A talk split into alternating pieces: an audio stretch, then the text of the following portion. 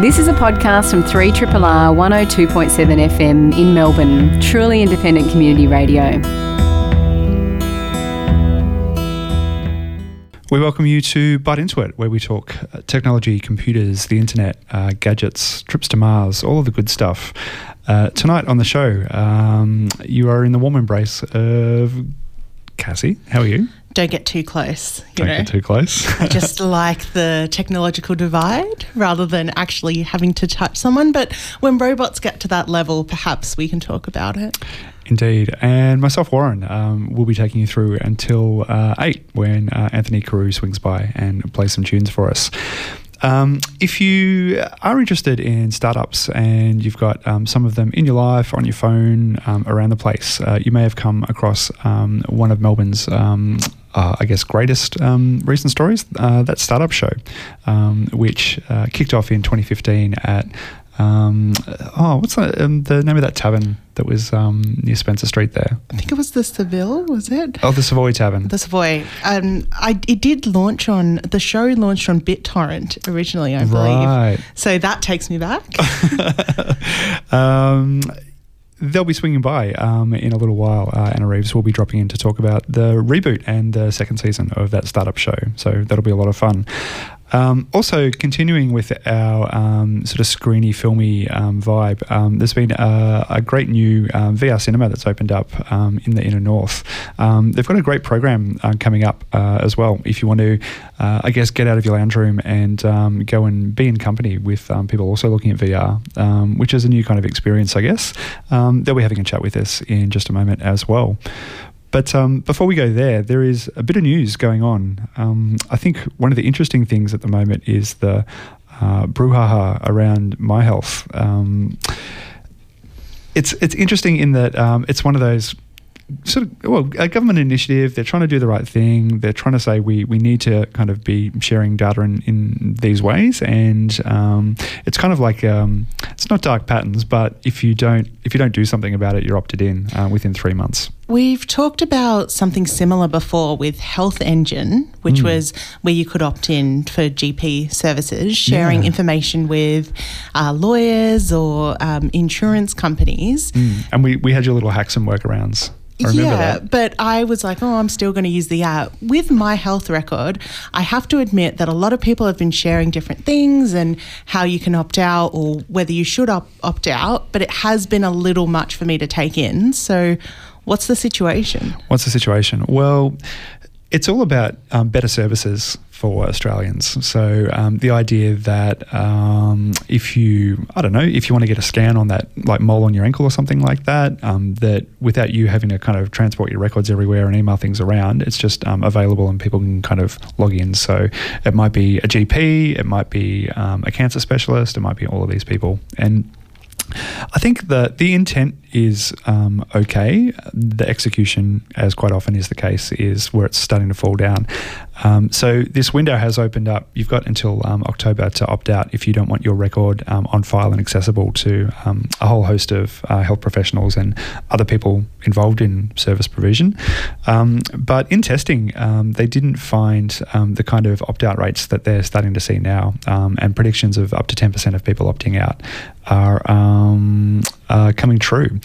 Um, I think one of the, uh, well, yeah, I think one of the interesting things in particular is um, blind people um, and vision impaired people aren't um, having the opportunity to opt out at the moment. The, the actual site itself um, is letting people down uh, in a terrible way. Um, a lot of the um, screen readers um, that um, people work with don't work on this site, um, and Vision Australia has come out and said that um, vision impaired do uh, need a lot better service uh, on this. But yeah, there's um, there is a brouhaha. AMA President Kerryn Phelps um, has said that the government needs to extend the opt out period and potentially redraft legislation um, to remove the ability um, for the body running the scheme to hand over the information to authorities. So interesting. It's kind of uh, you feel like all of these conversations should have been had a long time ago, and maybe they were in sort of you know behind closed doors, but now it's just kind of a, a messy kind of situation. I mean, this is from the government, the same people that brought to you the census. So. If you don't remember that nightmare of what that was to complete, mm. um, maybe not so surprising. maybe not so surprising. Um, yeah. Well, anyway, there, maybe I'll um, maybe I'll tweet this out as well. There is a, a, a good thing about um, how to opt out, um, or I could even just like I don't know. I'll talk you through it just quickly now. Um, yeah, it takes it supposedly takes about three minutes to opt out, but um, like I, I, guess with a lot of services at this level, it's a little bit harder than you think. Um, so there is a, a, My Health Record website. You go there, um, you click the blue button, um, opt out now. Go through a series of steps. You have to choose who you're opting out, um, yourself or, or, other people as well, and you need some ID to kind of do that. But yeah, we'll, we'll tweet that out. So if you want to get on top of it, you can. Um, Another um, large initiative that's in a bit of trouble is, um, well, NBN. There's been chats about um, is it actually worth anything?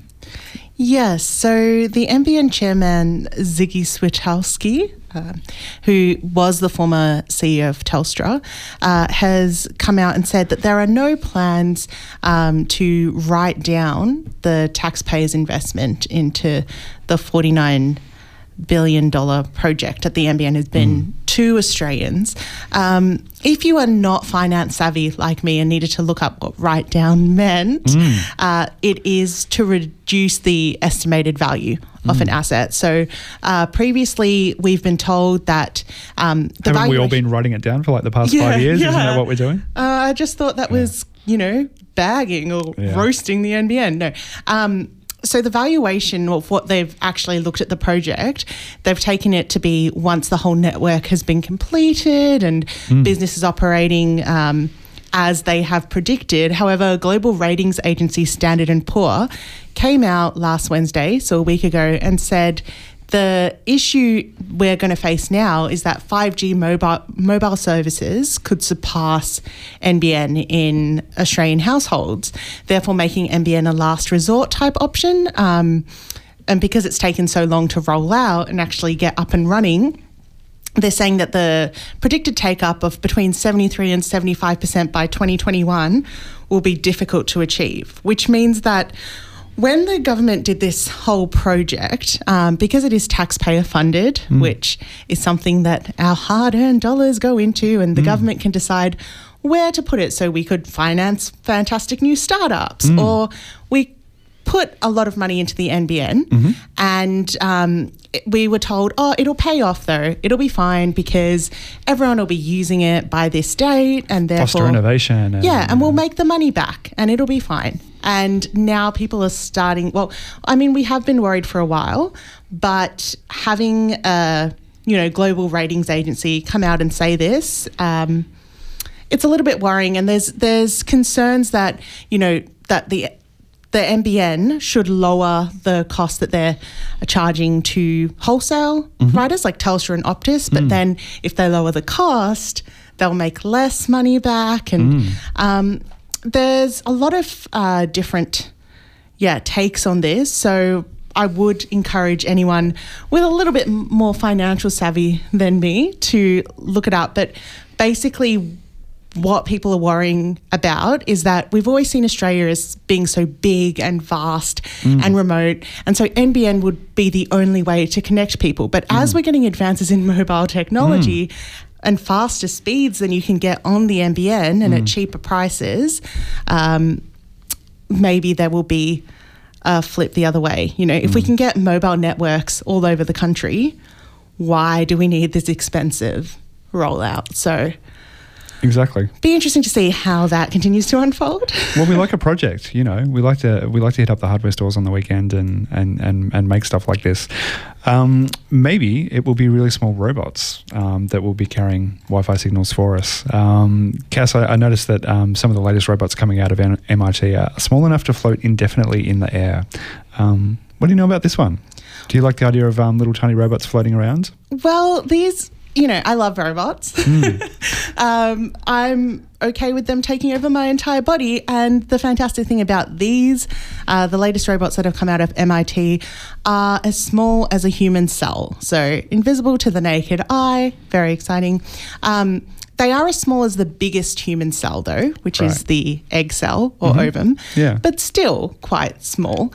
Um, and it's been achieved by attaching 2D electronics to colloids um, so the size is one billion to one millionth of a meter. Um, these robots are self powered, so you don't need battery. They convert light uh, into a small electrical charge that can keep the device's onboard environmental sensors running while storing onboard information. Um, so the plans for these are to be sent into hard to reach environments um, for monitoring, so pipelines and also the human body. Um, and it's really interesting to see what can um, what can come from this because at the moment you can send it through one end and retrieve it through at the other. If things like this can progress, we might get to a stage where colonoscopies are not as bad um, Yeah. when you know you can actually just swallow things or um, you can go around the whole human body. So it's exciting to see how it progresses, and especially if you, um, you know, if you think about the swarm mm. of different tiny robots that are actually creating different networks and doing things, it's exciting to see what could happen, but also really scary if you want to think about it in that way. I'm not sure I like the idea of them in my bloodstream and potentially like breaking down when they're supposed to be doing something and just kind of like, you know, I don't know. clogging up your left ventricle. I mean, I don't like wearing fitness trackers because I get a rash. Mm. Yeah. um, and they're like, take it off for sleeping, but I want to measure my sleep. But if they were just in my bloodstream or in my body, Mm-hmm. Yeah, no rash. measuring everything, yeah, just a rash on the inside. That's fine. Amazing. Um, something else that is uh, also a little rash is the um, assassination market for Donald Trump on um, Ethereum. Um, there's a new protocol um, out, uh, open source, um, or it's been created by the Forecast Foundation. Um, it's the open source Augur protocol, uh, which was launched um, just a few weeks ago on July 9 promised a revolution in the world of prediction markets. Um, so there's a, a lot of, I guess, um, interesting outputs for something like that. Um, but sure enough, as soon as someone has a great idea, someone also has a, a stupid idea. Um, so um, yeah, um, if you use Ethereum um, or uh, are interested in this, there has been a bit of talk floating around about it. It started on July 23, So basically, from two days ago. from what I can see, it's so you can bet on real world events, which Yes. you kind of already can do through other Yeah. um, through other means. A lot of betting things in Australia, for example, have other options like world events if you're not into Mm-hmm. races or whatever. But what makes this different, I think, is that it's decentralized. hmm It's true. Um, So, and ideas yeah. ideas like this are, are kind of easier to to um, take off.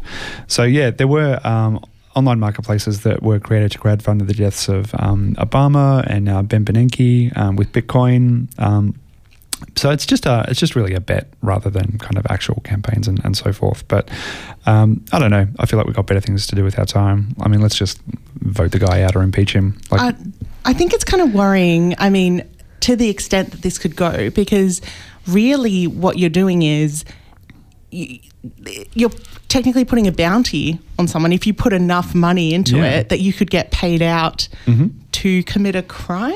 Yeah, this is what happened with Tupac and Biggie. I've seen the doco. Someone just said the wrong thing at the party. It got out of control. The blockchain was not around at that time. No, no, no. But someone's like, yeah, anyway, we can we can we can catch up on this a little, little bit later.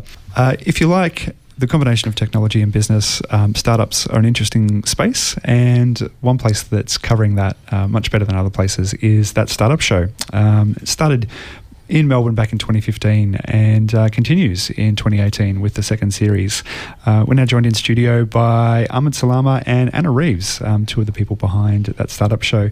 Um, thanks for coming in, folks. Thanks, Thanks- for thanks for having, having us us. again. Yeah, again.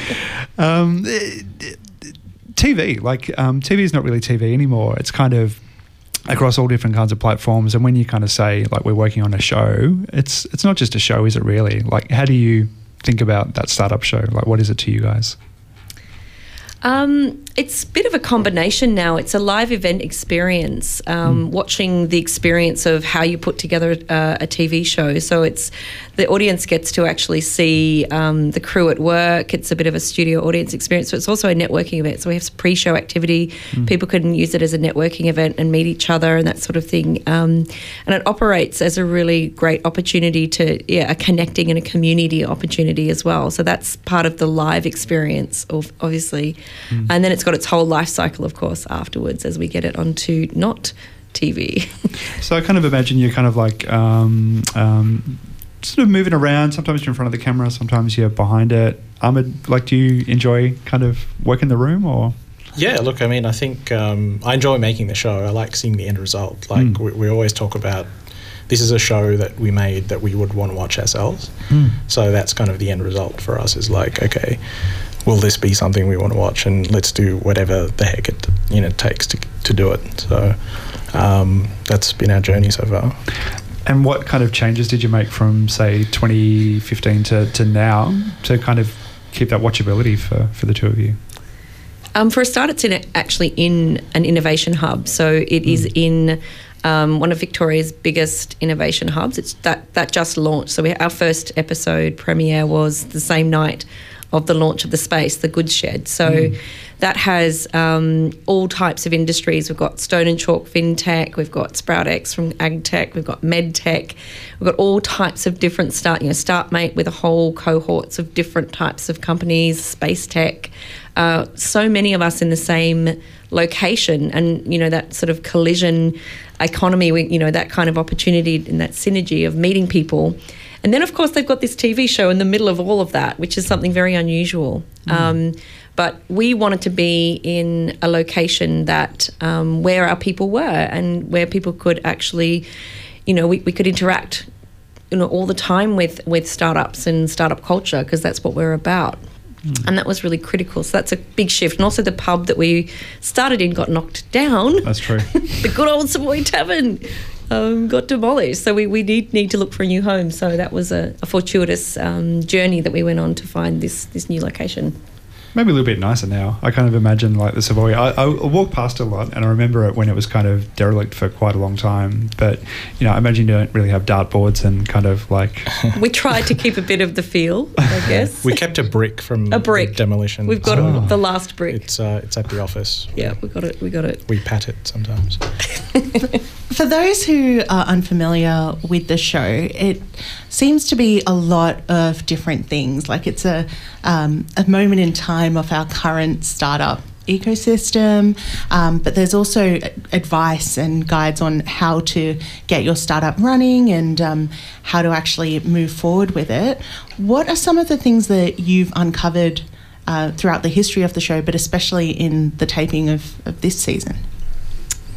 Um, I think the biggest thing is that it's an opportunity for people to to get to know each other through the experience of the show. That is that is one huge thing that continues to be um, re- replayed back to us all the time. People that are on it, on it or in it or there um, are sharing that experience and getting to know each other and things that have followed on from that. Um, for example, um, Kara Swisher, who was on our first episode, someone from the US, is very adept in the um, Silicon Valley ecosystem, being very pleasantly surprised that we actually have an incredible um, community here uh, in Australia, and there's a lot of amazing things happening. So that is definitely something we um, we seek to do is to is, is to bring you know we are bringing guests from. Uh, different part. That's a big change from the original um, season that we've got. As we've got additional funding, we've been able to now bring over some interesting people and mix them with other people, so that they can actually start to get co- opportunities out of that and collaborations out of that. And how do you bridge uh, the competing sort of atmospheres of having a meetup and also, you know, filming a, a TV show? I assume that would be something that is a little bit tricky to juggle. Um, Yes, it is. I think for the most part, this like the startup community is very open and welcoming, and there's a rich history. As you know, like Apple started in a garage, and um, it's very venue agnostic. Like it doesn't matter where you are; it's about the ideas and the people coming together. So whether you're in a garage or a co-working space like where we are, um, people are there, be, you know, to connect with each other, pitch to each other ideas, and that doesn't change. You know. And we also have the audience is is one of the characters on the show. That's how we see it as well. And we have a, an exhibit that actually takes place. Like last week, we had some um, VR artists on. They had their own exhibition themselves. We have a live correspondent there. That's sort of the bridge between the two worlds. We had some kid coders from Moonhack, and yay, they smashed their world record, which is really cool. Um, so that was the world record for the most number of kids coding at once. Um, so they beat that on on Friday. So they were there were some kids doing that, um, and that was a live cross. So that that's how we bridge those two worlds basically in the room. And you've got a, a I guess, a new uh, new team in front of the camera as well, and some new faces. What's what's going on there? Oh, we absolutely love our hosts, our new hosts. Um, So Rae Johnston, um, who's the tech editor of Gizmodo, a perfect fit um, for the show, and also Ben Law, who's also equally um, his you know his own personality adds another depth and you know the sort of quirkiness as well. Um, we joke around with Rae and saying she she's got the the geeks and we've got the nerds, and together they're kind of like um, exploring each other's universes with this show as well. So yeah, it's a bit of cross cross pollination, I think. Did they have like because uh, I was surprised? I, I guess surprised at um, Ben Law. Like uh, he's great and like love his stuff to bits, but I didn't see him like as a natural fit. Like, did it work straight away? Like, were people yeah, um, we did have we worked with Ben in the past. We, we we do in between the seasons. We've done a lot of coverage at tech events, um, just being on the floor and you know being amongst the grassroots, sort of finding out what's going on in this in in the ecosystem. And Ben did um, a live stream with us, um, and he was one of the hosts for that. And I saw him. Um, I didn't think either he was a natural. Uh, his world was geeky, but he does. He's a- a secret geek, so hmm. he has a lot of knowledge around that. And he's also a very hmm. critical thinker as hmm. well. So he's got a bit of sharp sort of um, edges to him, and uh, that's what we liked. And I think when we put Rae and Ben together in the same room, they kind of just started bouncing off each other and went, "Okay, yeah, that works." Yeah, they're, they're really great. And, it, and and also four years ago when we started this, technology was like Instagram was a photo sharing app. It's no longer a photo sharing app. It's a social app that has a lot of implications on society and, and how we interact with each other. So we no longer think of these things as technology. We have to add the social commentary on it. And I think that's where Ben kind of um, shines. He that's its kind of field of expertise. Hmm. It's interesting. I was reading some of the notes about how you think about um, technology now, and um, with things like Cambridge Analytica and um, um, other incidences of people kind of losing their innocence about technology. Did do you guys see it any differently as well?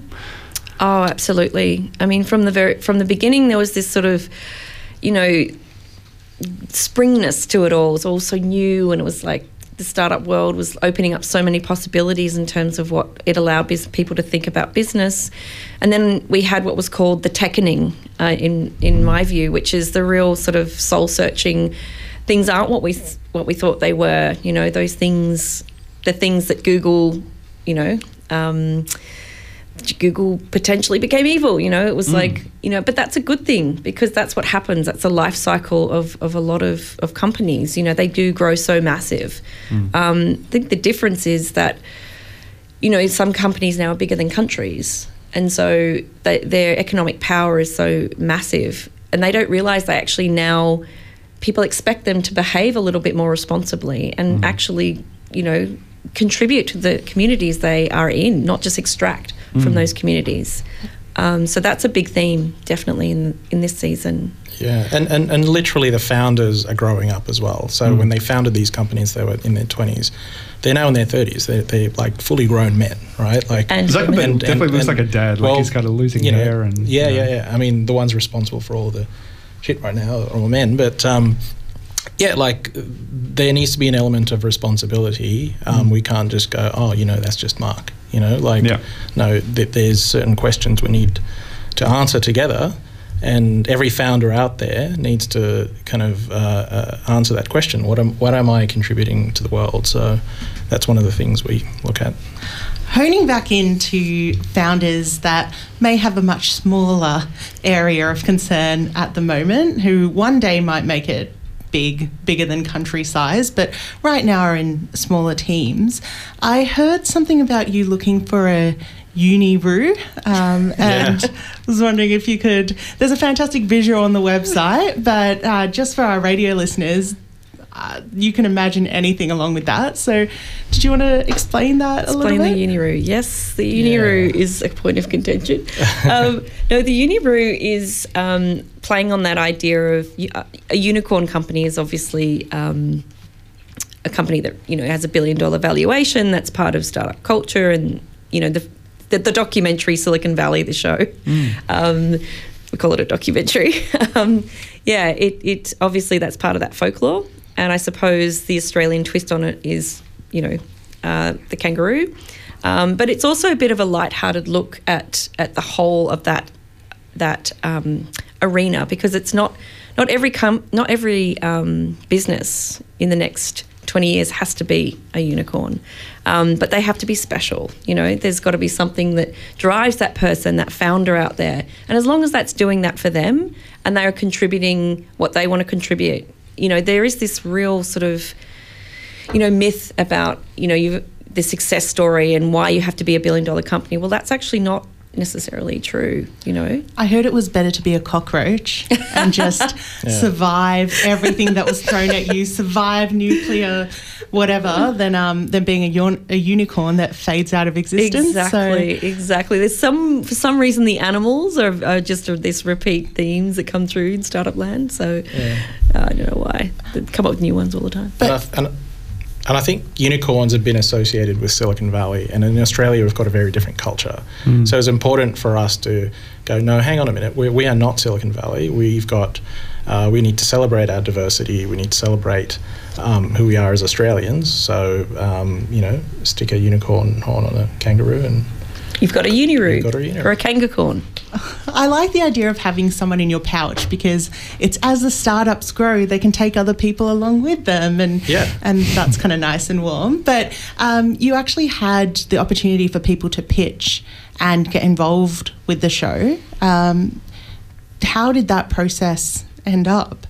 Well, we put out a call out, and, that, and we still have it ongoing. So we like um, to keep that fairly open. We don't like to fully cast ahead of ourselves because we like hearing as people hear more about the show. It's always great to to cast to the theme of the show. So that's an ongoing call out, and we'll keep searching and you know asking people to come forward and, and encouraging them to come forward. And we do look for a wide variety of of founders, people that are in different um, industries, um, or they have different backgrounds and that sort of thing. So they can apply anytime, and that's ongoing right to the end of the season.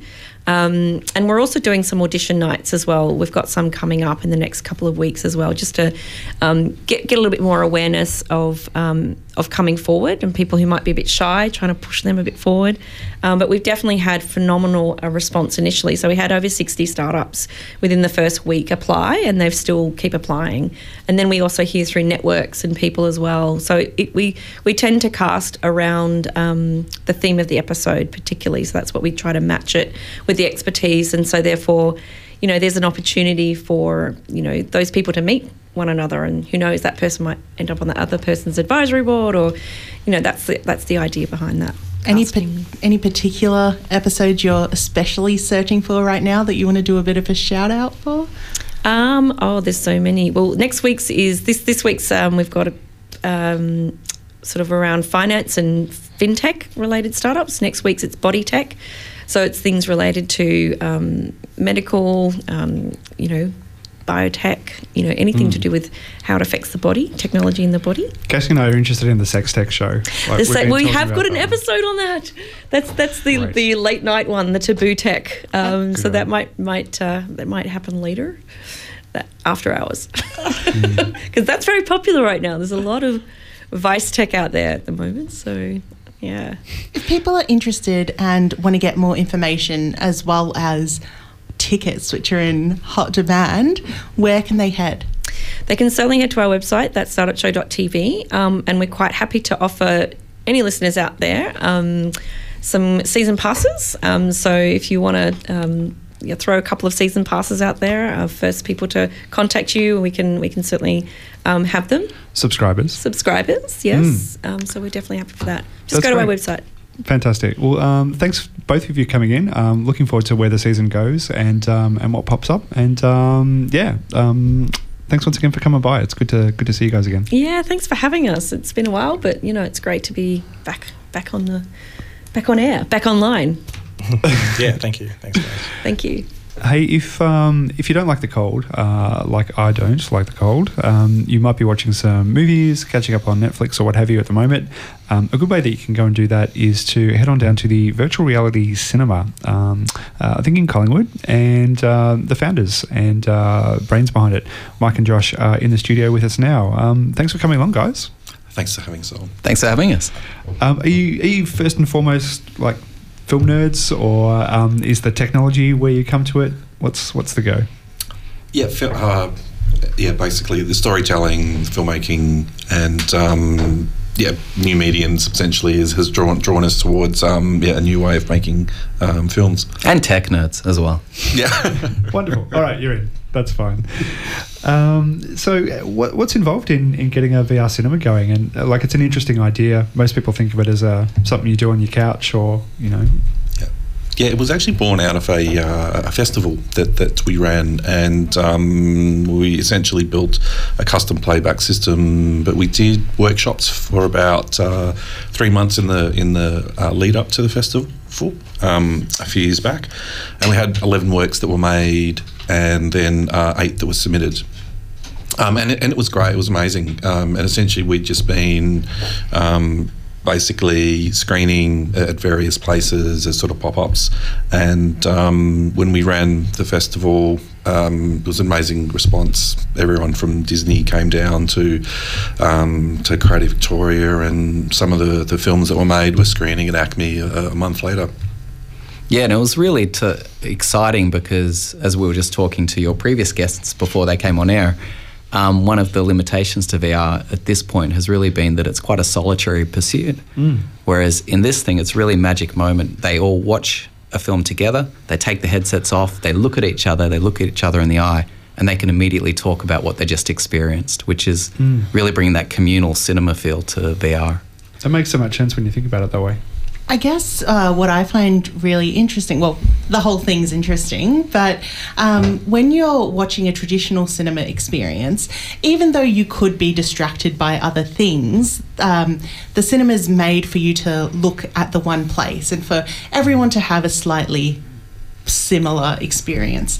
With VR, its nature of it is that everyone can have a different experience through it. So um, it's something generally more akin to a you know presentation or a walkthrough than a traditional sit down thing. Uh, how how do you combine those those things?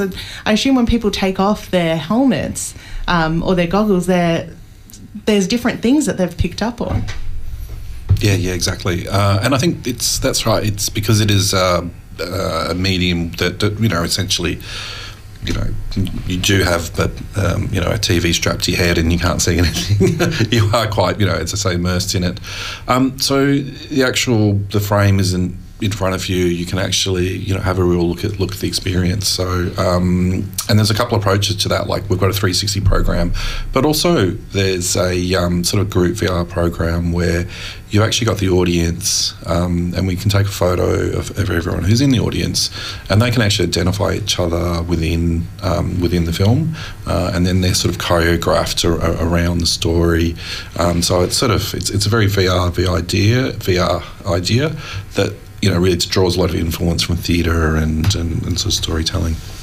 Yeah, that's a great parallel, actually. Um, and it's something that VR directors are starting to realize as they go on is that they need to direct VR as if they are directing to theatre because you can still uh, guide where the audience views. And for a narrative, most of the time, you do want to do that. You just have to be a bit more subtle about it and use a few different ways, like using audio and using other um, kind of visual cues to kind of gently prompt them to follow the story as opposed to the story is right in front of you, you must look at it. Yeah, and, and with and that's right. Like with cinema actors, cinema actors often draw the audience into the screen, where of course theatre actors project um, to grab the audience's attention. Um, and, and we've really been exploring these these ideas of um, new medium, medium and storytelling within there. And, and there's a project that um, Josh and um, another guy Simon and I have been working on over the last three months, which is essentially um, you know, looking at thinking outside the headset and taking um, VR, um, you know, outside of the headset and onto the walls as a projection VR um, experience, um, but using the same components to produce uh, the VR material. And a big component of that has been um, the the audio with that, um, which is Josh Josh's uh, speciality. Yeah, so we're we're just really interested in, like you know, when you walk into a gallery and it's a social event, you're there with your mm-hmm. friends and you look can look at a painting together, and then you might see one over there and you might walk over there together and have a chat while you do it. We're interested in if you can take VR, which I said has been quite a solitary thing, into an environment like that.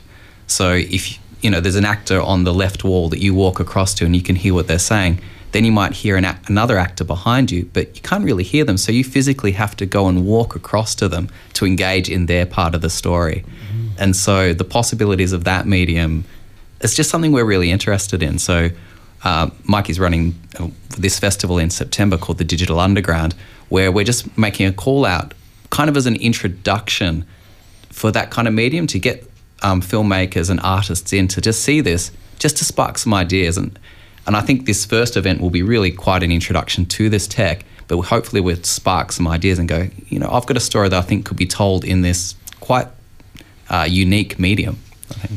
And it would be interesting as well to see how different people or different demographics respond um, to different elements of the story because there's different things that grab our attention, but you know, obviously, even at different heights, you might hear things differently, or a child might have a different experience, or you know, people who are looking for a different emotional connection with the characters might drift off somewhere else. So um, I didn't even think about how audio would play such a big role. Um, and you have positional audio, is that the Absolutely, yeah. yeah. So at the moment we've got eight speakers all around the room that are very positional. So you can, uh, as the filmmaker, really guide where you want that audio to come from. And that's an extremely different experience that most people would associate, I think, with um, home usage or home consumption of media where although you can have a setup it's normally headphones laptop or phone screen and uh, you are quite isolated and I'd always imagined VR to be even more isolating so it's fantastic what you guys are, bringing to the scene uh, how did you go about uh, setting up the cinema? Like, it's quite. It seems like a quite a fun project to go. Let's put a cinema here. Um, what does designing a VR cinema, where most of it's happening inside the goggles, mean? Uh, the core the core part of it is, uh, and of course, you don't have the, the tiered chairs and so mm. on. It's it's a very sort of flat. Um, seated mm-hmm. experience, so um, we, we make it quite visual as well. When, when you when you first walk in, it's it's a uh, it's a small, um, uh, medium sized shop front mm. down on Johnston Street. We've got twelve uh, VR seats, um, so it's quite an intimate, um, you know, sort of cinema experience. Um, and um, and then often and, and we've designed it around that idea of short film festival. So you come in, you'll see a session of um, you know four to five works. They're all back to back essentially, uh, and there's different programs uh, for that. Um, and and it's really interesting because um, you know, people see the same thing, and you know, and often people will, you know, and you can spark up a conversation, you know, quite easily afterwards, and you know, people have quite a lot to say, and and you know, and the audience engages with each other quite a bit um, as well fr- from there. So I think that's what's interesting um, about it, um, and and that of course always comes with you know smaller, intimate, you know, um, you know, experiences, you know, and of course when you go to a large cinema, um, you know, there's a couple hundred people, it's hard to chat to and, and, also a comfortable environment. I think that's. I think a lot of people first experience VR in a shopping center or someone thrusting a headset at them. Whereas in this, you know, you can often have a drink, you can have a chat, and it does really feel like going to a little intimate film festival. So when you sit on your chair and put the headset on, you're talked through it a lot of the way. So when you put on, you can actually just relax and get into it without kind of worrying if you look silly, because everyone looks silly in VR. So you do have a, uh, a program on at the moment. Um, tell us a little bit about what you're showing at the moment. Yeah, so we've got a we've got a few programs on at the moment. Uh, some of the films um, range. We've got a, a range of film screening from um, some narratives. Um, there's there's one which is a bit of a uh, lock, stock, and two smoking barrels style film, The Invisible Man. There's um, um, a uh, natural history. Um, uh, doco that was shot in Africa, which is about the, the Great Migration. Uh, we've got some music works. We have um, um, yeah, a good range of docos and, and, and shorts essentially, uh, and often we'll run um, spotlights um, on VR directors. So we did one uh, recently um, on on Lester Francis, who did the uh, Roan uh, film. Um, and um, and a few other films that he did. So it was essentially four or five of his works. Um, and um, yeah, so yeah, we do a range of, things.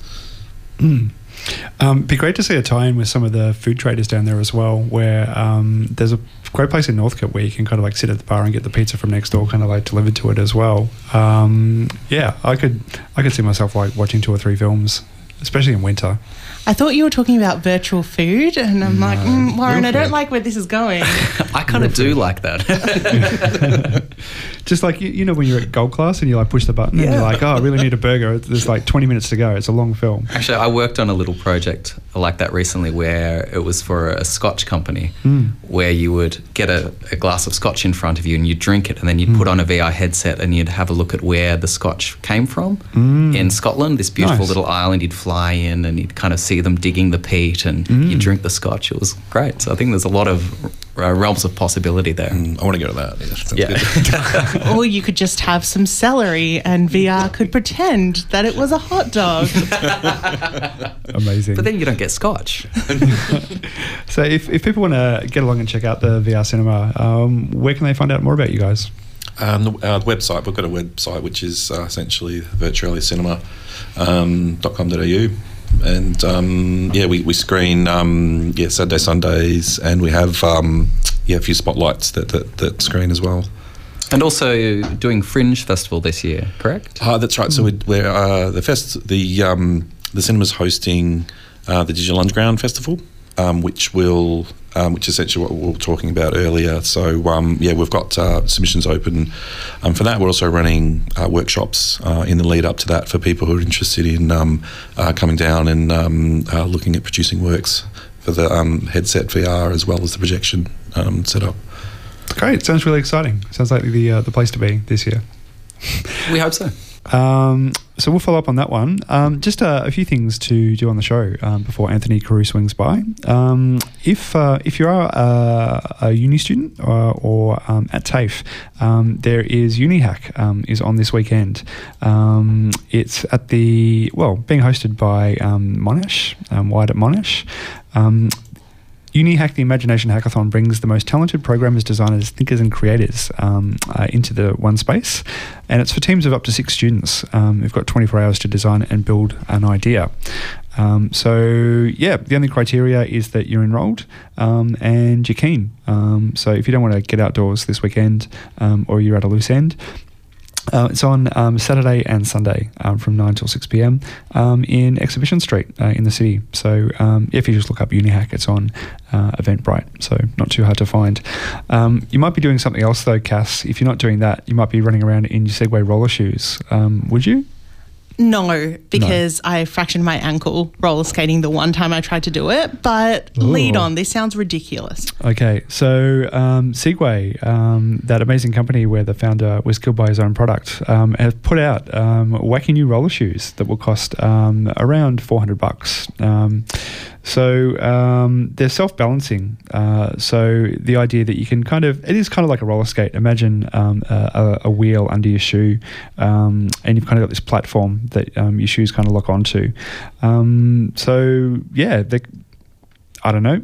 I- I think good stocking filler um, if you're not too precious about where your money goes. They're wheelies if you want to wheel all the time, but also not fall over when you're standing. I don't know.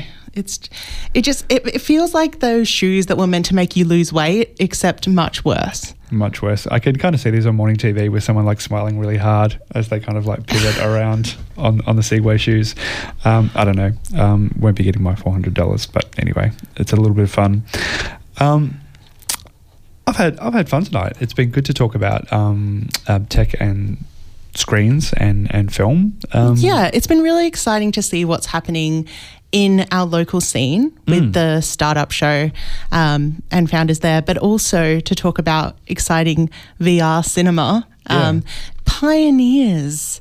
Really, Yeah, I do love the idea that you can just um, they're making stuff to encourage people to see this is the tech and this is what you can do. So it's not just a passive experience. Go down there, get ideas, and get screened like a few months later. That's great. I mean, both both our guests have really brought experiences together that are normally isolated, like mm. TV shows or mm. being a startup or mm. VR. You're normally closed off, and now you're part of a community, just like our Byte Into It listeners. Maybe we need to get our listeners in next week um, or the week after. Did you like that segue? I did like that segue. Oh my god, We're on a roll. too much. Okay, that's enough. Um, thanks to our guests, uh, Anna and Ahmed, and also uh, Mike and Josh. Um, thanks to you uh, for listening tonight. Um, hit us up if you have anything you want to hear on the show. Um, we've been bought into it, and we'll be back next Wednesday. This has been a podcast from 3RRR 102.7 FM in Melbourne, truly independent community radio. Want to hear more? Check out our website at rrr.org.au.